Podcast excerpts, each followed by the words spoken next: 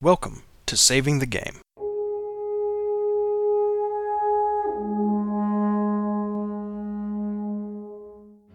This is episode 83, Personal Horror, recorded Thursday, April 7th of 2016, with your hosts, Grant, Peter, and Greg.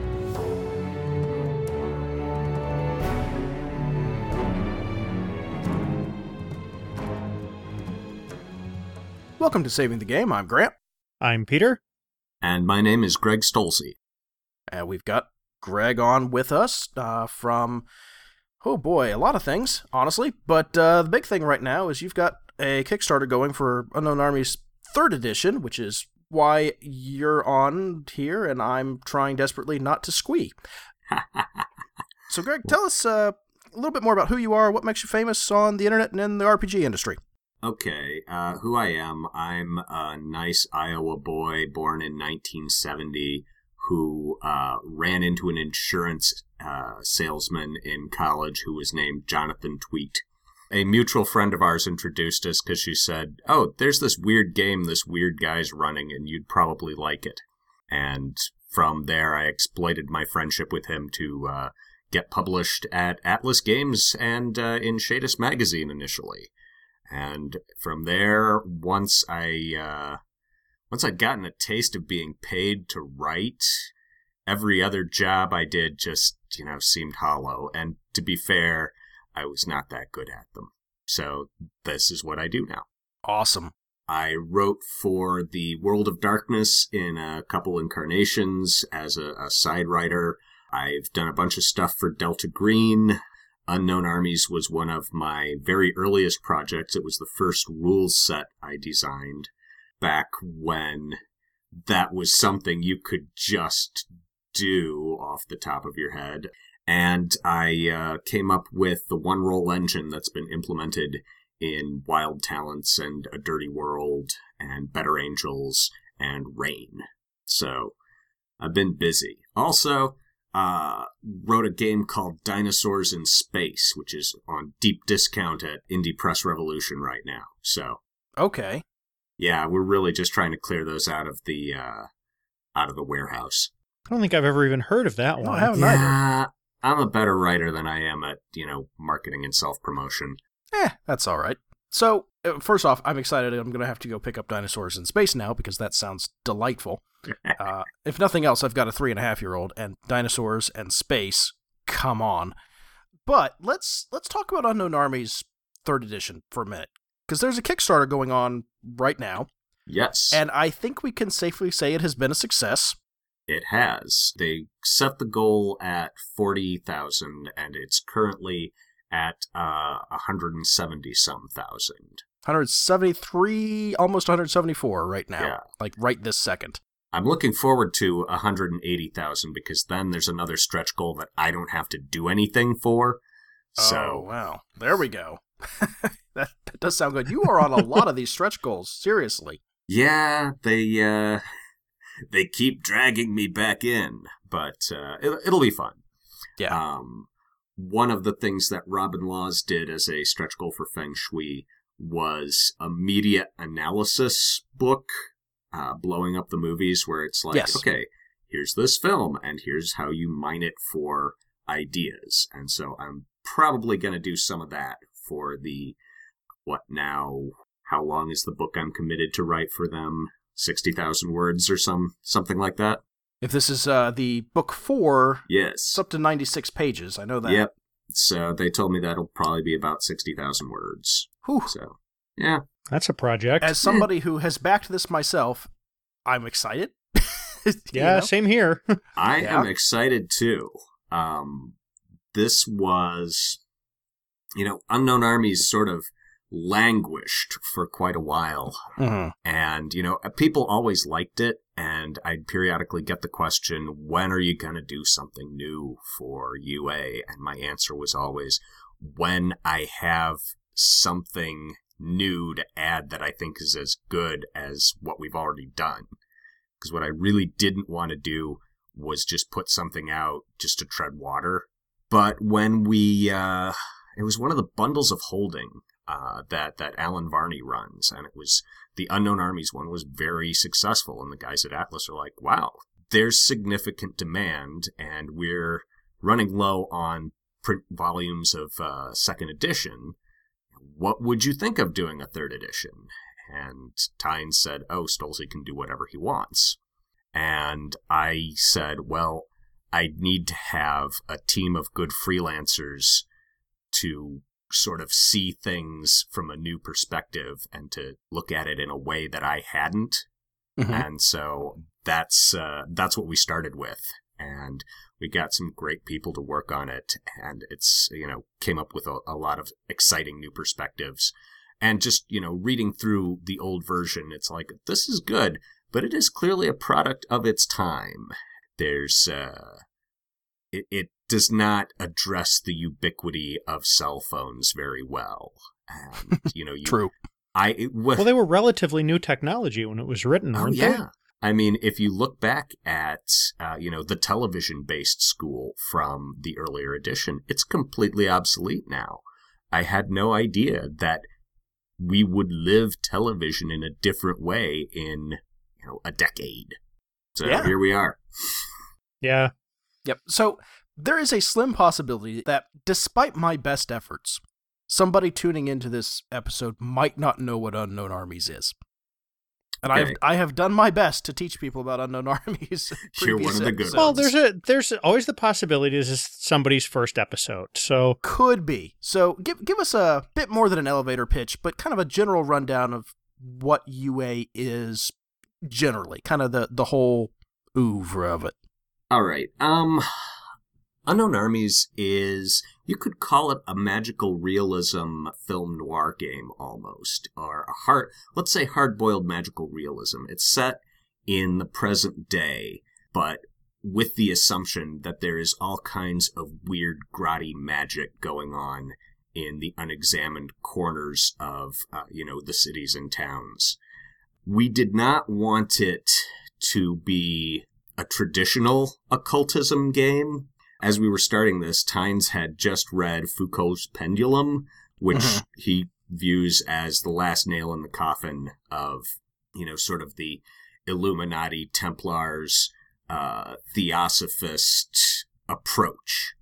And so he wanted something that was more accessible and resonant for what people care about these days. The other element he was steering away from was the Lovecraftian idea of, you know, complete alienating science horror.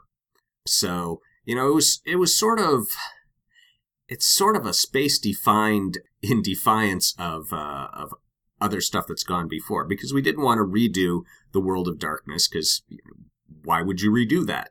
We've got them doing that. And he didn't Mhm. want to redo Call of Cthulhu because again, it's already been done. So we were we were trying to find something new and sort of this chaos magic idea that you could pour your attention into some particular element of you know life and everyday experience and thereby make it magical that appealed. And that's that's what we wound up with. As the game has grown what it has come to be about is obsession it is assumed that the characters in unknown armies are driven fixated individuals it's you know it's right there on the character sheet and so what we've tried to do with third edition is make it more of a game about you know getting what you want even when that is extremely extremely difficult and problematical and Mhm. you know how far are you willing to go to achieve the object of your desire. And one thing i try to be very careful about in the text is to say that it is you know completely okay for you to go partway towards your objective and then decide no you know what? If the cost of this is i have to abandon my family that's too far.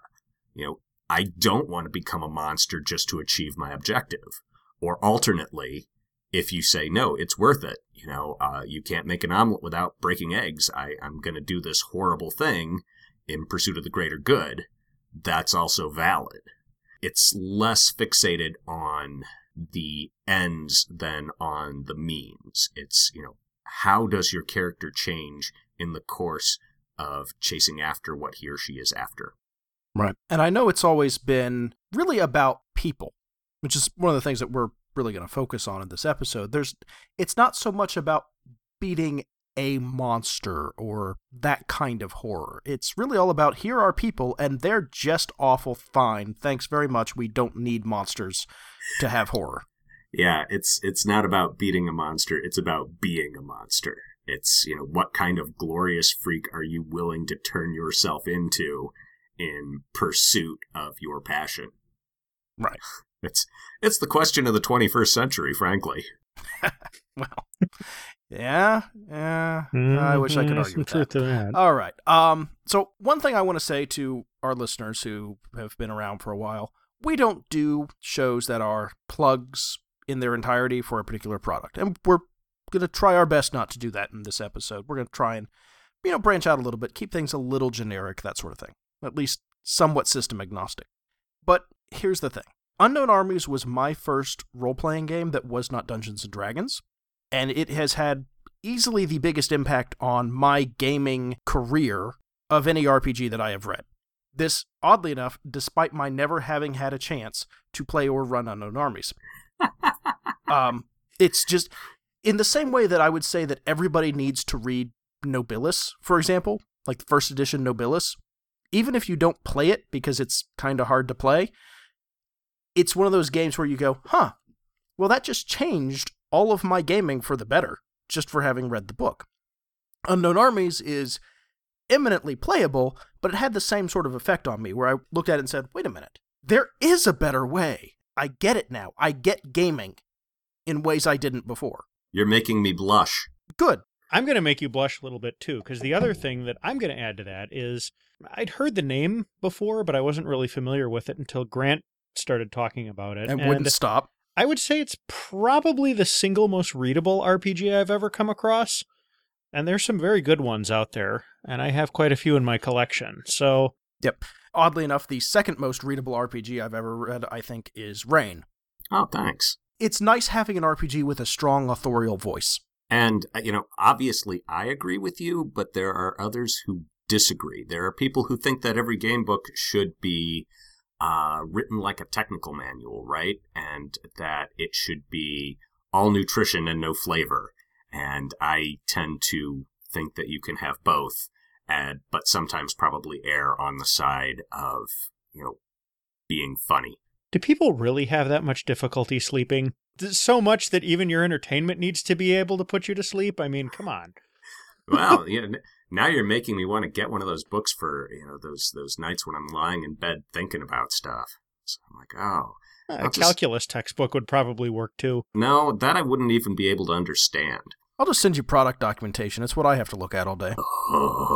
I, I, work in software, so I, yeah, the technical ah. manual thing, I get it.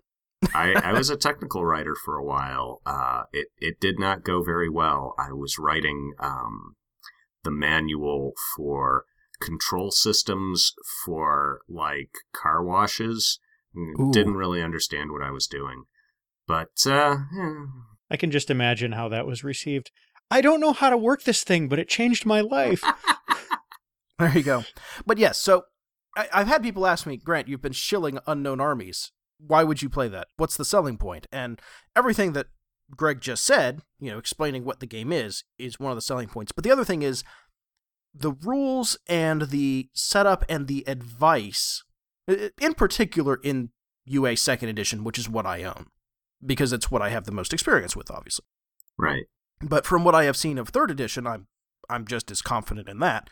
The GMing advice the way of looking at games, the way of looking at story, the way of looking at conflict that's embedded in that game is very powerful. And really, the advice that I give on saving the game is in many ways an echo of what is in Unknown Armies. So if you like me talking, just get Unknown Armies. You'll kind of get where I'm coming from.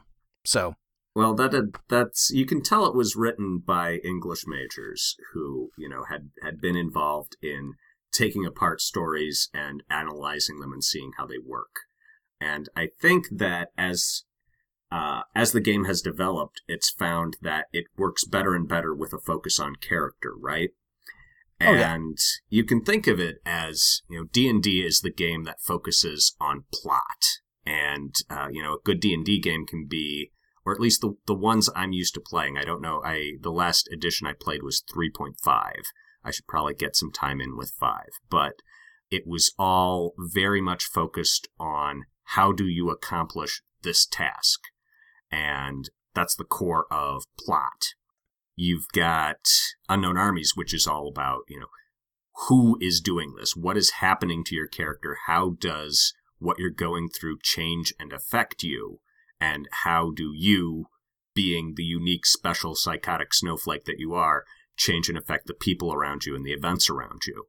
If I had to pick a game that sort of parallels literary tone, because we've got like, you know, D&D for plot, Unknown Armies for character, for tone, I'd probably go for Dread, the game with the Jenga blocks. Have you played that one? Oh, we love Dread around here. Yeah. So that just is one of those things. It's like Thomas Ligotti's writing, where it's like, oh yeah, I've got tone, and I will include everything else to the degree that is minimally necessary to support tone. Right. And anything else is just going to be drag on, uh, you know, on the process. It's like trying to build an airplane that's as light as possible. Sure. Uh, the other one that I would think echoes that, especially hewing close to unknown armies, is "Don't Rest Your Head." Mm-hmm. I can see it. Not quite the same, but a very similar sense of look. We're we're getting a, a feeling from the game, and here's some mechanics to keep that feeling going. Yeah. So my my point is ultimately you were going to get an episode about unknown armies anyway and the Kickstarter, and now we got Greg Stolze on to talk about it with us. So there you go. Uh, well, you know, so okay, if you liked the uh, the GM advice, you want to hear about one of the innovations that I, I came up with for third uh, third edition that I think is a small thing that might have a disproportionately large impact because it's not really a mechanical change so much as an attitude adjustment. Did you read the bit in uh, the GMing book about uh, antagonist phase and moderation phase? Not yet. I'm am working my way through the player's guide. All two, right, two so small deal- children. Time. Uh, I've I've been there too. Yeah. Um, the deal is that I'd been reading Apocalypse World. I'm like, okay, what are the games that everyone says are you know the the state of the art, the mainstream state of the art in in you know what have things moved towards? So I reread Apocalypse World and I looked at Fate, and uh, one thing that struck me was how Apocalypse World in particular structured the act of GMing, and I thought that was very uh, that that was a, a very crafty. Well, I don't want to say crafty move because it makes it sound like it's manipulative. I think it was a very insightful idea. Mhm. Uh, most of us learned to GM by basically having an apprenticeship with some other GM who showed us how to do it. Yeah, it's a learned skill, certainly passed down. Yeah, and it's a it's an incompletely analyzed skill. You Hmm. have an idea of what you have to do, but it actually there's a number of concerns that you have running the whole time you're GMing. Okay, I need to run the rules fairly and I need to understand the rules and I need to decide which rules apply. But more than that, I also have to decide, you know, what are the motivations of the character of the GMCs in this scene, but also how does that affect you know the, the overall plot and even if the plot's progressing how's the pacing going? Are they are they getting there too fast or not fast enough? Uh, and so there's a lot going on. And if you don't know which task you're doing at the moment or why you're doing it it's probably a, a much harder uh, job than it is for someone who maybe has a more highly trained grasp of how stories function from being an English major. So, what I did with Unknown Armies Third is that I suggest that in between games, the GM, uh, you know, GMs always are prepping the next game before it happens. You, you, you know, okay, here's where the, the characters burned down the grocery store, so now there's going to be, you know, an arson investigator coming after them. in addition to whatever else they've got going on. So I suggest that in between games, when you're by yourself, you want to enter antagonist phase and just ask yourself, what is the worst thing that can happen to each character? What is the thing that is most likely to drag them away from their objective? The thing that is most likely to make them turn their backs on the other characters and say, I'm sorry, I can't do this anymore this personal thing is more important than our collective goal. Hmm. And, uh, you know, at the same time to prepare blowback from what they've already been doing and things from the, uh, the setting as it's been established so that you, you're making arrows and putting them in your quiver and you have a bunch of stuff ready to go, uh, against, against each character. But then when the game starts, you leave antagonist phase and you enter moderator phase. And when you are in moderator phase, meaning you are with people around the table, you stop thinking about yourself as the enemy of the characters and you start thinking of yourself as the fan of the story. And I want to see these characters be fascinating and cool and awesome, and I want them to face challenges that test what they are really made of. And that is the attitude from which you pick which of these arrows you pull out of your quiver and actually fire. Because I, I, you know, I've read a lot online over the last 30 years or so about people talking about terrible experiences they had in games and terrible game masters and what went wrong.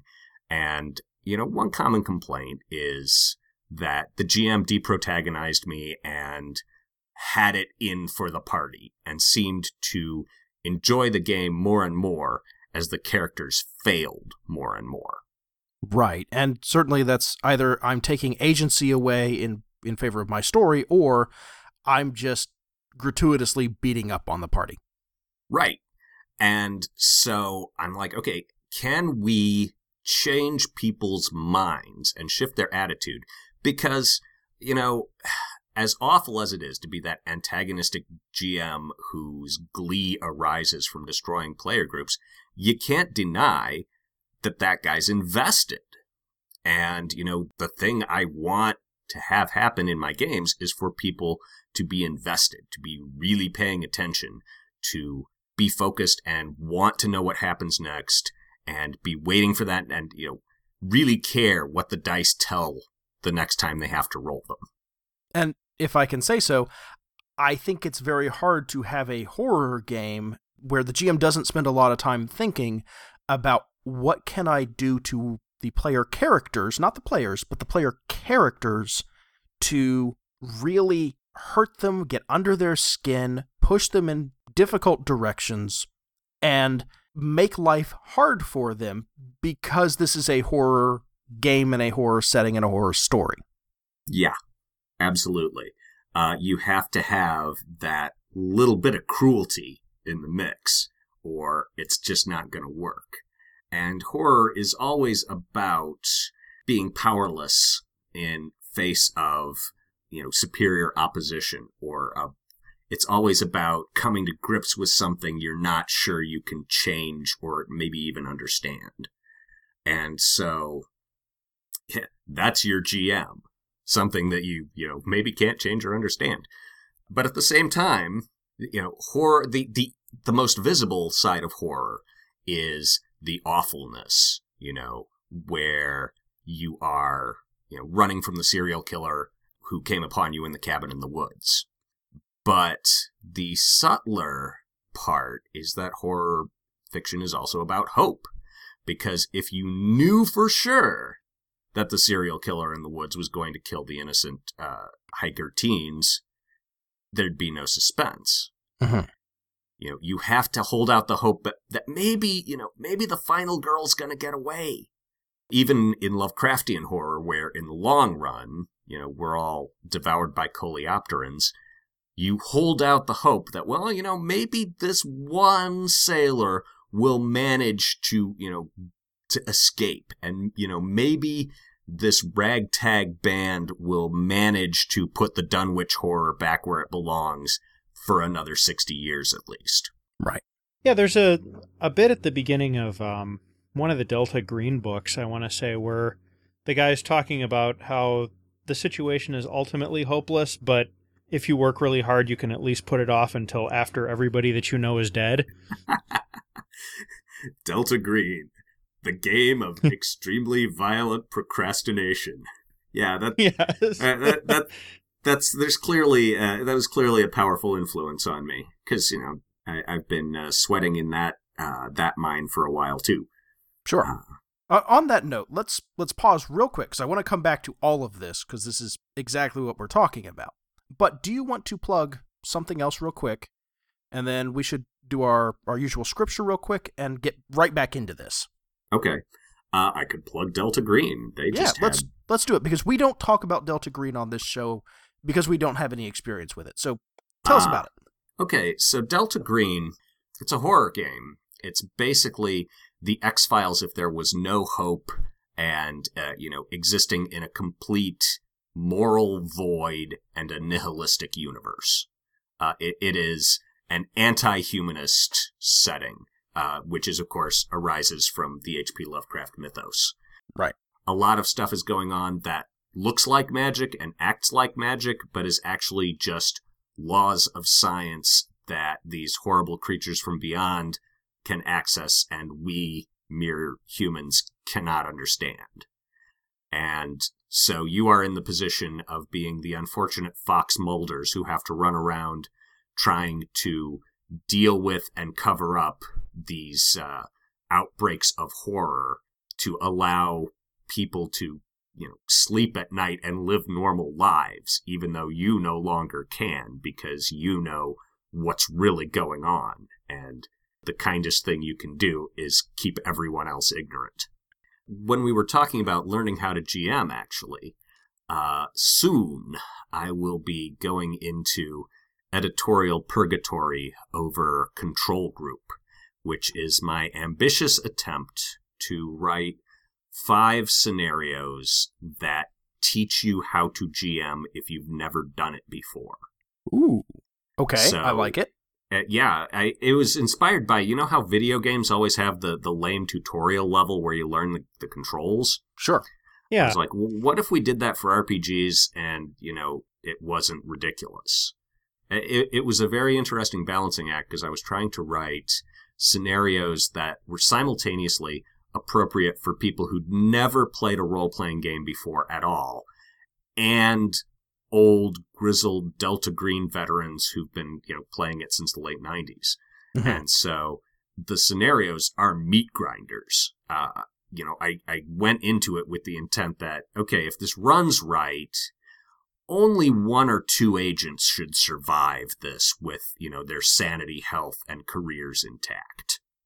But the first one, all the GM needs to know how to do is run skill rolls. There's no combat in it. Combat is pretty much impossible. Uh, and, you know, also pointless. And so it's, you know, skill rolls and SAN rolls. And the Okay. player, the characters are all pre generated, so you don't have to worry about character generation or any of that. All you have to do is, you know, figure out these percentile rolls and watch the agents die. And so then the second one still has pre-generated characters, but brings in combat rolls, and everything gets you know messy and loud and hairy. Uh, and then more layers of the rules get added in with these successive you know these successive events, uh, and all of them are taking place with federal employees who do not have Delta Green clearance and are outside the program. So if you go through all five of these games, the ideal is that you wind up with, you know, these five survivors or eight survivors, and they form the pool of your agents who get recruited into Delta Green. And, you know, someone from the FBI comes up and says, Oh, you know that crazy thing that killed your unit in Afghanistan? Would you like to know what that is and how you could kill it? Well, you'll need to sign into our new security compartment then. Okay. Yeah. Neat. That's Yeah. that sounds You're- great. You're about I- to have levels of non-disclosure agreements that most mortals can't even comprehend. Yeah. Oh, there's there's a bit in there about there uh, in the very first one when people are uh, getting black sat clearance, and it's like, okay, make a law roll to try and figure out this fat document in front of you, and if you make the roll, it's like, wait, does this mean that you can tap my phone at any time, come into my house whenever you feel like it, and that I have to tell you every password to every website I visit? Oh, that's just a formality. Very nice.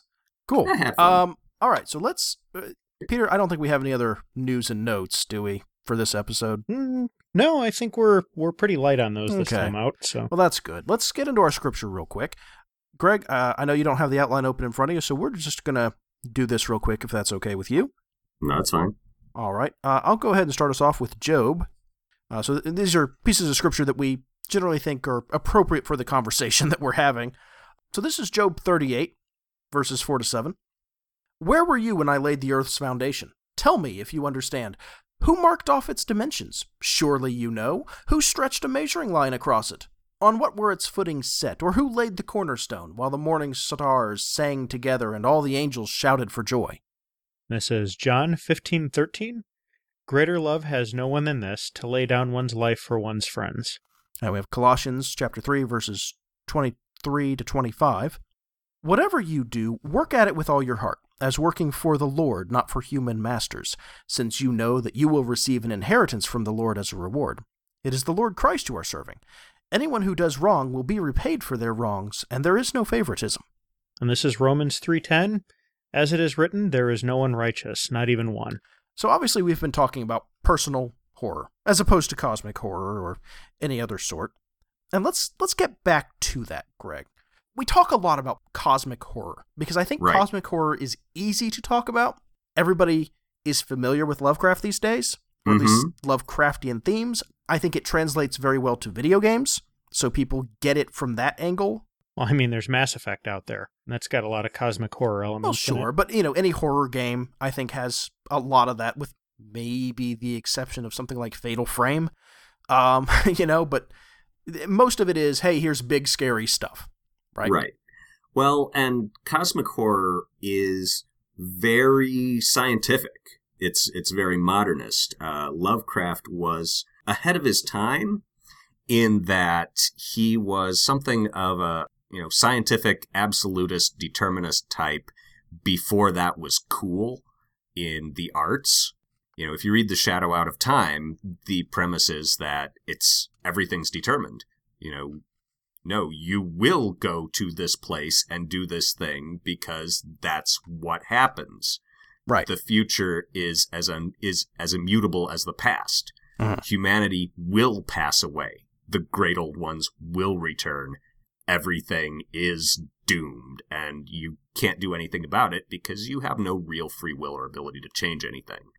And you know that's that's something of a scientific perspective. It's it's very hard to believe you have no free will if you haven't, you know, studied uh, Newtonian physics. Right. And certainly the idea that, that idea of helplessness, the idea that the universe is structured in such a way that I am doomed or that I am irrelevant, my choices don't matter, I'm helpless in the face of it, is frightening. And that that terror works. It's telling though that Unknown Armies has a book called Postmodern Magic. Right. That postmodern idea as opposed to the modernist Lovecraftian perspective. Well, mostly we picked that title because it sounded cool. Uh, Eh, but, but I think there's some truth to it. Yeah, uh, and the idea, you know, what happened after the modernists and their determinism was that, uh, you know, along comes Heisenberg and he's like, no, mm, things are not quite as mechanical as you'd like to believe. There's the saying about God playing dice with the universe. That, that's what you should have named your Christian podcast here. But, uh, I think somebody else already had something like it. Ah, isn't it always the way? Yeah, we, we couldn't figure out a title very easily for Unknown Armies either. So, um, okay, where was it? Why is it that always that the good names are always taken for everything?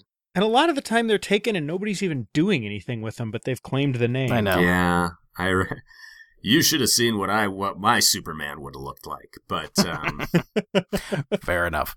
All right, so where were we? Oh, um, what I should bring up is Milan Kundera, who, uh, when I was in college, I was dating this woman who was a huge Milan Kundera fan, so of course I became one too. And there's a bit from The Unbearable Lightness of Being where it talks about how there are basically two ways to be miserable and depressed as a human being. And one is to believe in lightness and to believe that nothing you do matters and that, you know, whether you act or don't act, the outcome is essentially the same. And that's sort of the, the Lovecraftian perspective, right? Humanity is terminally light. So what you have as a cosmology in Unknown Armies is the idea of a sort of universal republican democracy that when an idea in human society achieves enough force, the person who best embodies that idea is removed from physical reality and becomes an undying principle living in a higher realm where uh, probability and reality are are one. Right. These are the archetypes we These are the archetypes, the ascended archetypes like the mother and the masterless man and uh, you know the judge and the chronicler and the healer and the so- executioner, so, on and so forth. Right. and so the cosmology of unknown armies says that as soon as there are 333 of these archetypes, they compress into a creative deity who destroys the universe and recreates it anew. And so the stakes you're playing for in Unknown Armies, if you're playing the Ascension game, is that you are trying to get your guy elected into this group. And there are, you know, several avenues to it, all of which provide interesting plot lines. But the upshot of this cosmology is that the reason there are problems in this life we live is because we made it that way. The horrors do not fall at the feet of an uncaring universe, but they were baked in intentionally because the last iteration of the universe, some social roles representative was evil enough to want the Holocaust to happen. And that's on us. Uh, but similarly, all the greatness of life, that's also on us. You know, everything that happened, uh, you know, the, the structure of this world is the result of the choices we made. And that's the other side of, uh, you know, the Kundera book.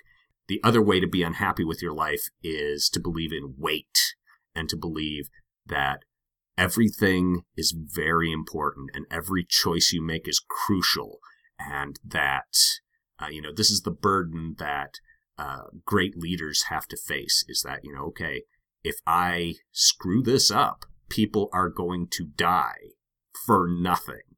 Mhm. And even if I make the right choice, people may die just for something, but I have to decide that, that it's that it's worth it, that their sacrifice is worth what we're getting. And that's where Unknown Armies sits.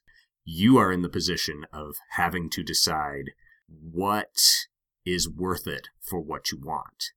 It is therefore a heavy game. Uh, Unknown Armies is essentially why presidents age so much in office, the role playing game, in other words. well, and you know, but at the same time, so you have that that horror of heaviness, but you can also have the horror of weight of uh, weightlessness, where it's you know I know exactly what I want to do, I know exactly how I want to change things, but I can't because the man is keeping me down. So uh, there's a, a lot of there's a strong fight the power element in uh, in the third edition especially. Uh, one thing we did with completely reinventing character generation is that it's now a collaborative process that generates uh, the local setting at the same time you create your characters.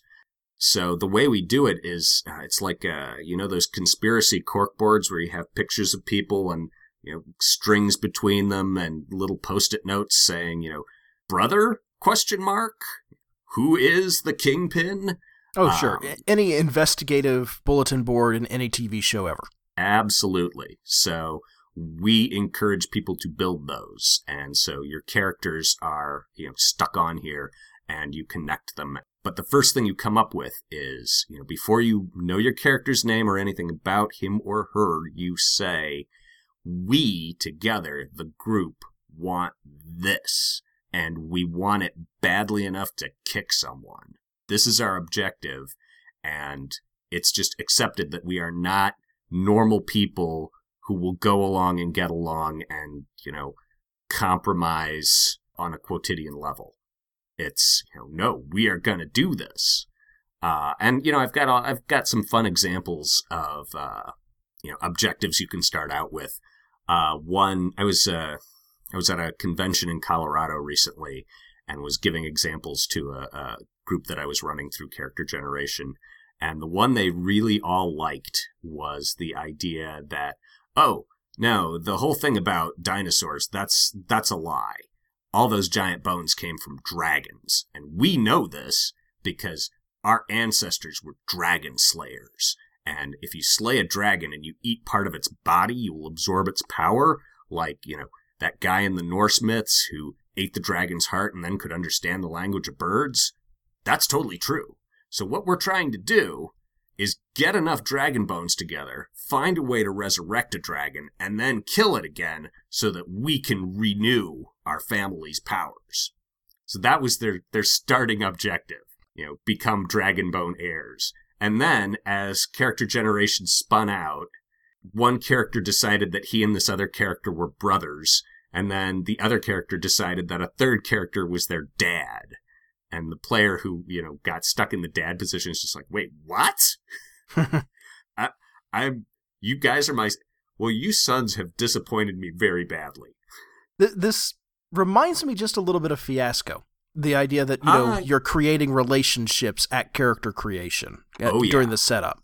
That in smallville. Uh, cam banks is is developing unknown armies for atlas. And he you know really jumped on that with both feet because his experiences uh, doing generation that way for smallville were very positive for him.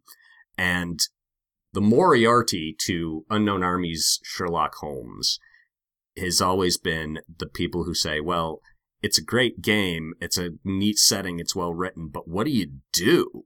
Because with most, you know, with D&D, the question of what do you do is pretty straightforward. You go in the dungeon, you kill the dragon. It's right there in the title.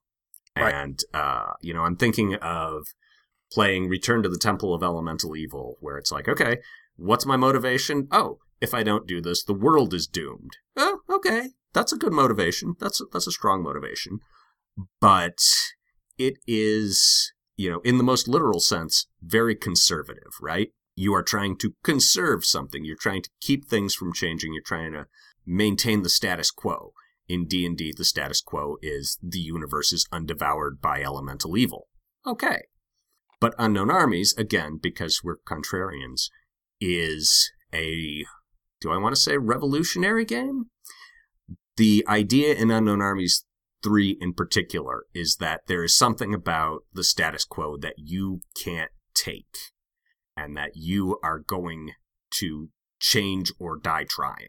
And so a lot of the player facing stuff is about okay, here's your objective. You know, you're going to have to pick out ways to get close to your objective. You're going to have to set milestones, but you'll know when you get there. Whereas a lot of the GM facing stuff is okay, here's how you deal with pacing issues as your players pursue their objectives, and here's how you, you know, throw obstacles in their way or distract them or transition them into something new. Okay. Interestingly, this kind of calls back to uh, Greek myth, because the heroes in that were very proactive. They had something that they wanted to do rather than just trying to protect what was, which is kind of a more modern type of hero. Well, yeah, and you know, the modern world is probably a lot more pleasant than uh, archaic Greece was. And- Oh, certainly, we have running water for one thing. Right. But even then, the story was set up, you know, here is a monster that is intolerable. Here is, um, you know, some injustice that is intolerable. the hero is one who goes and fixes that, even if it's sometimes not entirely clear, you know, whether he's on the side of right or wrong. Well, in a, but in a lot of cases, wasn't the monster just kind of an incidental road bump on his way to accomplishing what he really wanted to do? See, I think you could Depends. make an argument for both ways. Um, if you look at the the mythology of Theseus, he was sort of the you know the civic defender. Oh, this road is uh, plagued with all these themed bandits like Batman villains. Well, Yes. I'm gonna go Batman on them, as opposed to the Argonauts who didn't have any great wrong to right. They're just like, oh, you know, you know what I hear is really cool is this golden fleece. Let's go get that. Yeah. Yep. Um, one other thing I wanted to touch on here. The the relationships that you create during character creation in Unknown Armies add to the sense of personal horror that UA has. Because we've talked a lot about on, on this show, and I know there are plenty of other podcasts that talk about this, that the idea of a group template, right? Which is this is who we are, right? Yeah, I think that might have been originated by Fear the Boot, actually. Yeah, it was. Or at least the terminology. Probably. I I think other other folks have had this idea of we should make a group instead of individual disconnected characters. But in Unknown Armies, first off, it's required by the rules that you're connected to at least one other person, at least in third edition. And to have a relationship with the group as a cabal. Okay. More than that, it seems like even in other games where those connections are part of character creation, there's very little stress put on that relationship. Hmm. Okay. Yeah. I mean, you look at like Fate or something, and it can be entirely collaborative. There can be no stress there at all, and perhaps even some inherent resistance to stress if it's worded correctly. Yeah, and, and what I'm wondering is is this something that helps a horror game if you put some stress on the the connections between characters at the table? I think the way the way I've seen it work out so far, you you could okay, so your relationships have a rating, right? And it could rise and fall. If you in Unknown Armies, yeah. Yeah, in unknown armies, if you uh, you know treat the person okay, and there are five relationships. There's like your mentor, your guru, uh, you know, your favorite person, the person who makes you happy, uh, the person for whom you're most responsible. And so, if you are constantly acting like a jerk and taking advantage of your guru and never doing anything good for them in response, or you're demanding things from them that they don't want to do, percentages will diminish. Uh, if you work at it, you can improve the uh, you know the relationship. But if it hits zero, or if the person dies, that's a stress check, and you become you feel more isolated, helpless, and alone. Mhm. Uh, and you know, which is also mechanically tracked. Your your state of mind is extremely central in unknown armies. So yeah, there is a strong mechanical incentive to take care of the person to whom you're related because if they die, it's bad for you too. You know, it, it messes up your character, which came up in playtesting uh, because the mechanics, the rules mechanics for violent stuff in Unknown Armies are risky and unpredictable. In, you know, the very first person, the very first character to get killed in Unknown Armies 3 was um, Royce Reed, who was in a parking lot fight with his mom's husband. And he had, you know, previously in a previous session beaten this guy up and at this point is coming at him with a shovel. The uh, stepfather pulls out a knife to defend himself, rolls really well, and Royce is just instantly dead. And all the players are just, you know, kind of shocked because it was extremely sudden. Now, granted, Royce probably would have survived if he hadn't also gotten beaten up by uh, some security goons at a concert earlier and been possessed by a ghost and self injured. But these are details. I mean, really. But yeah, there's always that risk that when you go into a fight, even if you are clearly the odds on favorite, well, you know, these things are risky and dangerous and unpredictable. You know, you could go up against someone for whom you have total contempt and they get a lucky shot, and that's the end of you. Which is why the combat chapter starts out with the uh, you know, alternatives to fighting, and yet every game always seems to wind up with somebody trying to strangle someone else in the gas station parking lot. Actually, I want to go back around to that a little bit because I I thought that was interesting in second edition when I was reading through it is that wasn't lip service that you paid to how to not get into a fight with somebody. There's there's a lot of the same kind of advice in there that you'll get from self-defense experts where it's like, "Hey, this is how you de-escalate the situation. You really don't want to do this."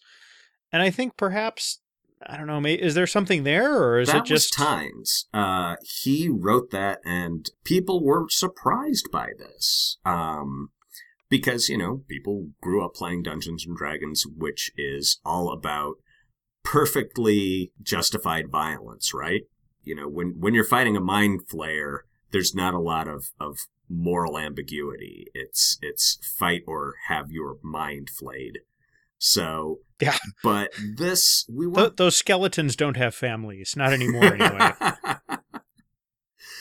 so, but in here, you know, I had been reading about and you know, kind of getting some personal exposure to you know, what to people who had really experienced actual violence and seeing that no, this is not just something that you do and then you walk it you know you, you walk it off and rub some dirt on it and then you're fine and you don't think about it again um that well and it depends again on what you're used to which is you know something that I, I wanted to get in there is that if you have led a very, very violent life, you will be blase about violence and you'll be calm when it happens near you.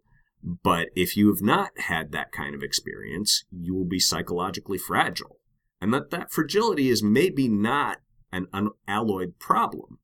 Something that I've done uh, with third edition is I uh, I borrowed some design from my film noir game, A Dirty World. For that, I set up a series of you know good abilities and bad abilities, right? And so one of the you know the, the most obvious pairing is probably honesty and deceit. You can't be both really honest and a really good liar. You're one or the other. If you're really good at lying to people, they'll mostly believe everything you say but if you try and tell them the truth, they'll still only mostly believe it. If you try and tell them a lie, they'll mostly believe it. But if you're really honest, people won't believe you when you lie. But when you tell the truth, they'll know it's the truth. Mm. And so as one grows, the other gets smaller. Uh, in a dirty world, your ability to fight against superior or equal opponents is contrasted with an ability to fight against lesser opponents. So it's basically you can be a hero or you can be a bully, but you can't be both. And so there's a little bit of that in Unknown Armies now too, where how hardened you are to certain of to categories of the awfulness that happens to to humanity affects how you deal with people. If you have seen a lot of violence in your life, you will be better at fighting with people. But the drawback is that you will be worse at making genuine emotional connections with people. Because if you, if your instinct is to view everybody as, okay, what's the fastest way I could cripple this person?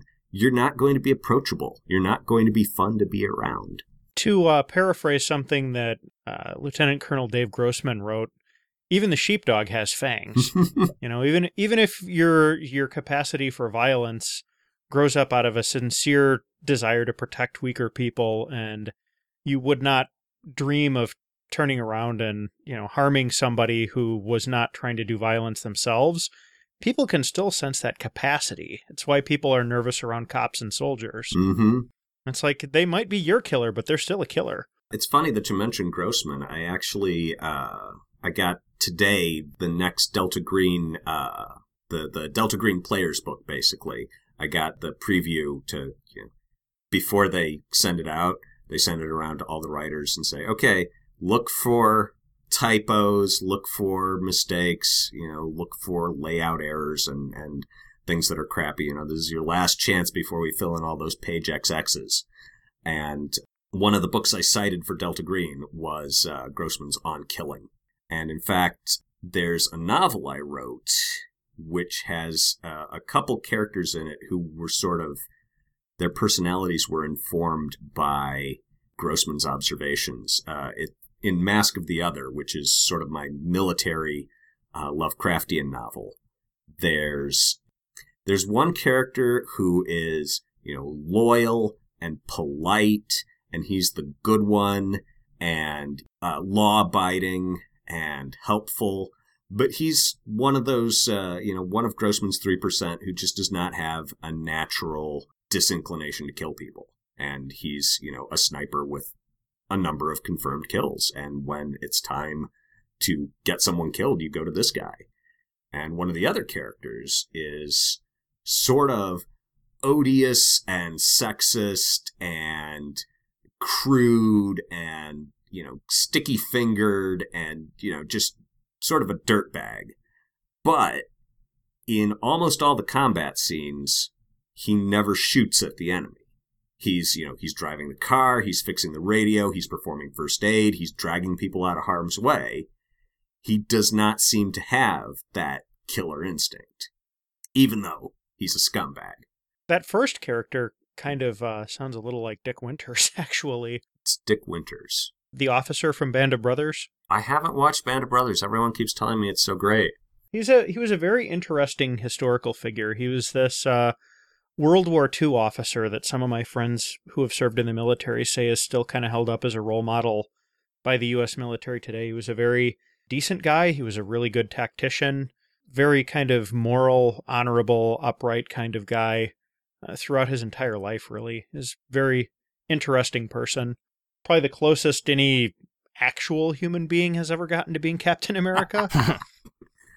well, I mean, yeah, people have different capacities. Um, I actually ransomed out at one point a uh, a short story that was a sequel, a, a non mythosy sequel to Mask of the Other called Whatever Happened to Lala. And uh, one of the major turning points in this story is that the protagonists have sort of home invaded this guy who's doing terrible, terrible, terrible things. Just a human monster. And so the question is is our protagonist going to murder him? And, you know, if he isn't, how do you let him go? And, you know, if you want spoil, well, I won't provide spoilers because, you know, but that's sort of the, you know, a turning point of a fairly horrifying story that, although it's uh, set in a mythosy setting, really does read more like an unknown army story because that one has no uh, no paranormal elements in it. It's just okay. Well, we promised this guy we would look after his ex-wife, and she's in trouble. What are we going to do about it? Um, Interesting. And in fact, Grossman gets name checked in the most recent story that I released, which to, you know, make it relevant, I started writing it as an unknown army story, took it to my writers group and they're like, this is a good crime story. What is all this weird stuff about the woman with a like bone encrusted etch a sketch? That doesn't fit. And they were right. So I took that out and made it a gritty crime story called A Series of One Sided Conversations. And uh, the lady hitman in the story talks about Grossman and how she's like, yeah, he figured there were some people who just had like this broken valve in their brain that makes it so that they don't mind killing people. And I guess I'm one of those. there you go. Yeah. Yeah, she's fun. That's the podcast I was assembling this morning. So, aha. That'll go out to the backers soon. There you go. All right, we are running long already, uh, but I did want to hit on one last thing for you. Aside from the stuff that is in Un- Unknown Armies, what are some good other traits, things that make a good horror story at this personal scale, you know, where it's people as scary things instead of, as opposed to cosmic horror? What else okay. is needed for that um, recipe to work? what I'm immediately thinking of is The Babadook. Have you watched it? I have not. Oh man, is no, it it's come highly recommended to me by a number of people, but I haven't watched it yet. But I will put it in the show notes. The Babadook is one of those horror stories that's about X, but it's really about Y. And the X is typical haunted house stuff, you know, creepy happenings, danger, peril. But the Y, what it's really about, is it's about mourning and loss and how do you deal with the death of a loved one. And so the the supernatural horror and the just gut wrenching watching this, you know, widow single mother try to deal with being a widowed single mother, which is hard enough when you're not haunted by the Babadook. That's what really makes it work. And the characters in it feel extremely real. They're not afraid to be rotten at times. Uh, you you watch it, and uh, the little boy, um, the widow's son, you know, half the time you just want to give him a cup of cocoa and say, "Oh, son, I can't promise you that everything's going to be all right because you know that's a lie." But I'm so sorry. I'm so sorry. And then the other half of the time, you just want to smack him. He's this. You can see why nobody wants to put up with this little turd. And so that tension is what makes it great is that, you know, yeah, even these people who drive you nuts, you still don't want to see them get Babadooked. And I think you can uh, add that into pretty much any horror game. Uh, Delta Green deals with it by, you know, giving you bonds and saying, you know, these are the, the people that matter to you on your petty quotidian human scale. And cosmically, they are nothing, and you know that, but you still want to go get ice cream with them. And Unknown Army's uh, relationship rules lend themselves to that too. You know, these people may be bad in some ways, but they're your bad people. And I think it would help to make that horror story good if those feel like real people. These can't be just quick sketched characters. Right, right. Warts and all. Many, many warts. Yeah. And and so I think one of the things that I think happens as a result of that is the number of characters gets turned down. You focus on a few that you know that you have these relationships with rather than hey, here's a host of NPCs. And I, in my writing and in my gaming, I do tend to bring in the cast of thousands, but that's something I just, that's just my problem. Mm-hmm. I just tend to want to create new characters all the time. Well, I so. think that's a, a writer and, you know, world builder trait is, hey, let's just make, let's make things, you know? so I, I get that. Certainly when I'm heavy in world building, there are NPCs just kind of coming off the pencil, right? And then yep. when I'm when I'm playing other games, it's like, nah, let me just build up this one character and keep coming back to him instead of, hey, here's a guy, here's a guy, here's a guy. So you won't believe the shocking backstory of the guy who gives you directions to the chicken shack. right. uh, also, there's a hey, let's make sure I actually have a game prepped next Friday kind of thing. You know, there's yep. that. Yep. Um, I, I think the, the achievable. Yeah. The one other thing I wanted to touch on real quick for this this sort of personal scale horror story really is stress because I think playing out that stress is really important. It happens somewhat with a lot of cosmic horror games, but I've played cosmic horror games where it's like, yeah, I'm rolling sanity and I'm insane. Cool. You know? And I think it's easier to do that in some of those games rather than okay this is this is what's really happening to me in this particular way. Well and yeah i uh i wanted to provide guidelines for what it means to have you know a certain number of failed notches uh-huh. in your isolation gauge you know. If you are disengaged from if you are disengaged from from community to the extent that it's like a sickness what does that mean and when you've gone, you know, when you've maxed out your fails at five and you are completely, you know, you have gotten something very badly broken in the way you interact with your community. What is that? And how does that, you know, how does that play out and how does it affect you? Uh, on the other hand, if you have a certain number of hardened notches in your relationship to the community through your isolation gauge, what does that mean? What does it mean that you are reserved and protected and don't care what the squares think of you. It was a balancing act to get it because I knew that people would have both failed notches and hardened notches. And so you'd have to have it set up so that you can have lots of both and be atypical in uh, in two different ways. Uh, but I think I, you know, I think I got it. Uh, I think I got it in a way that it doesn't feel forced or artificial. And you know that a large part of unknown armies and uh, a dirty world is this idea that the mechanics are your character's personality or are elements of what has happened to them or the remainders the reminders on them of the interior stresses they've gone through. They're the the summation of what they've been through in their lives. And you know i think that helps people get in character and you know that's what the game was built to focus on is character Sure. Uh, Peter, do you have anything else? Um, I'll I'll throw this out, and you can you can answer this as much or as little as you want to, I guess, Greg. Uh, how much does your own personal faith affect how you process this stuff and write it? Um, I would say a lot at a non a non-conscious pre-logical level and to some extent uh you know in the conscious thought level too.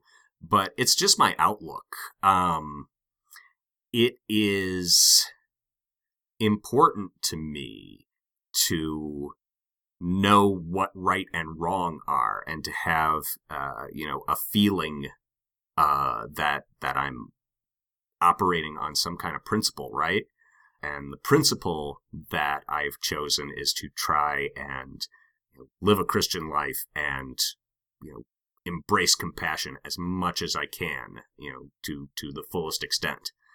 And I figure as long as I am behaving with compassion, I can't go too far wrong.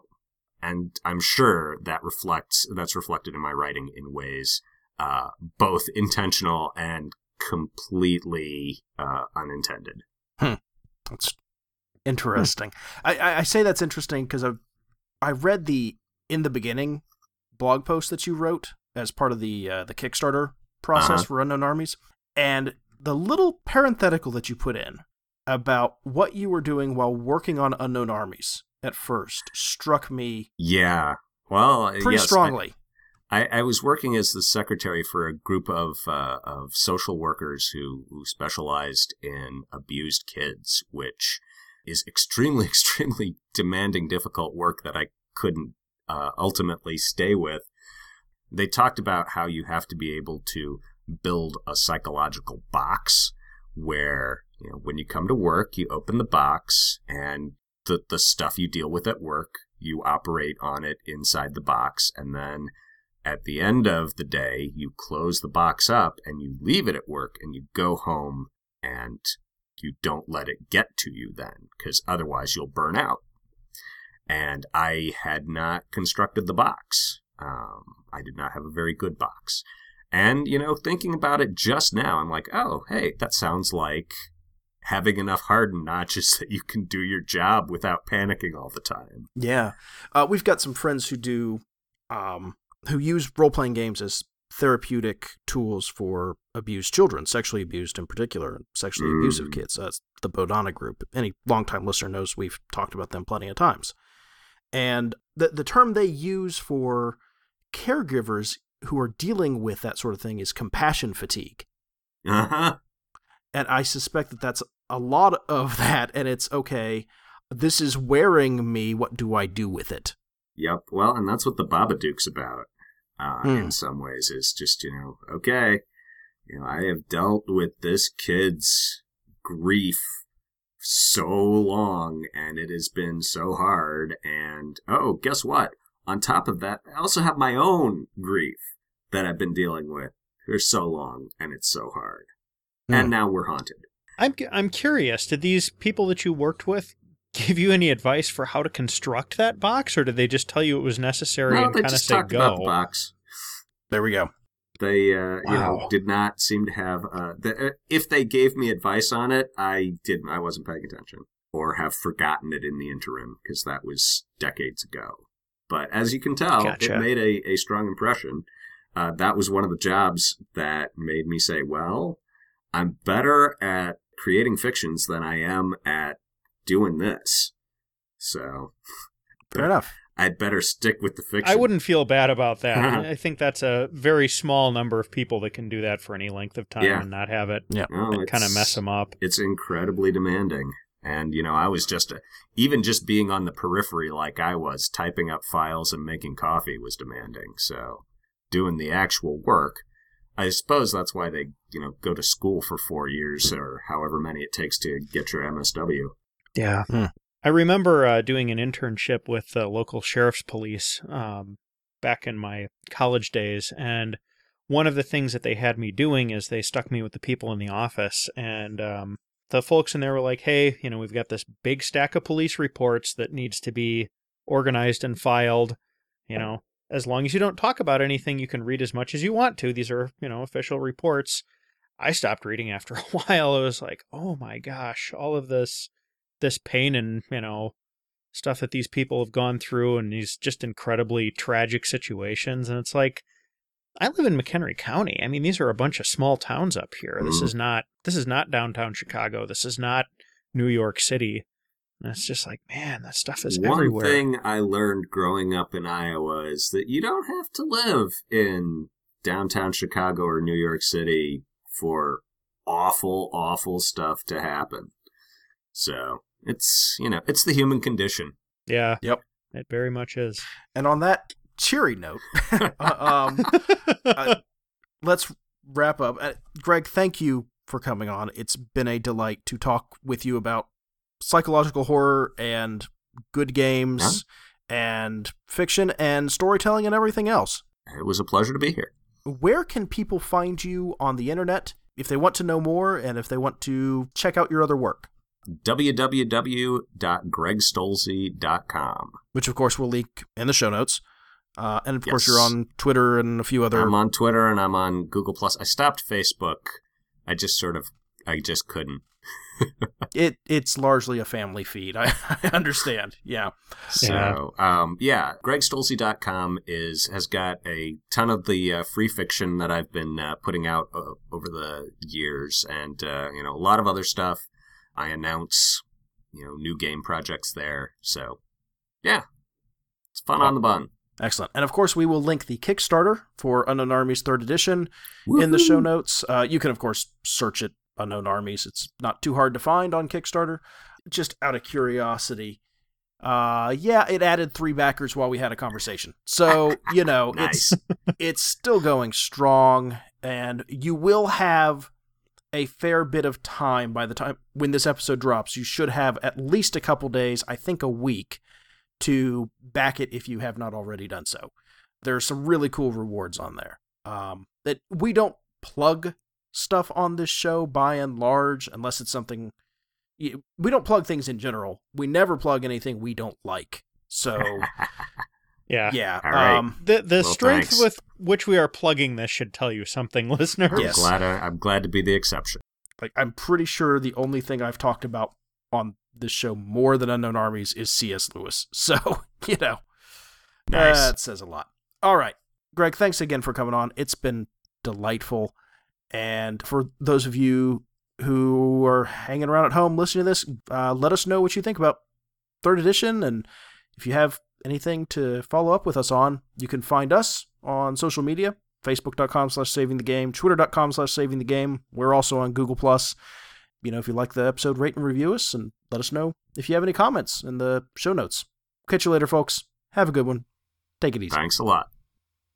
This podcast episode is a production of Saving the Game and may be redistributed under a Creative Commons non commercial, non derivative license so long as appropriate credit is given. Our music is by Ryan Humphrey. Saving the Game is syndicated through InroadsMinistries.com, RPGPodcasts.com, Stitcher.com, and iTunes. To hear past episodes and to connect with us or our community of listeners, visit our website at savingthegamepodcast.org. God bless and happy gaming.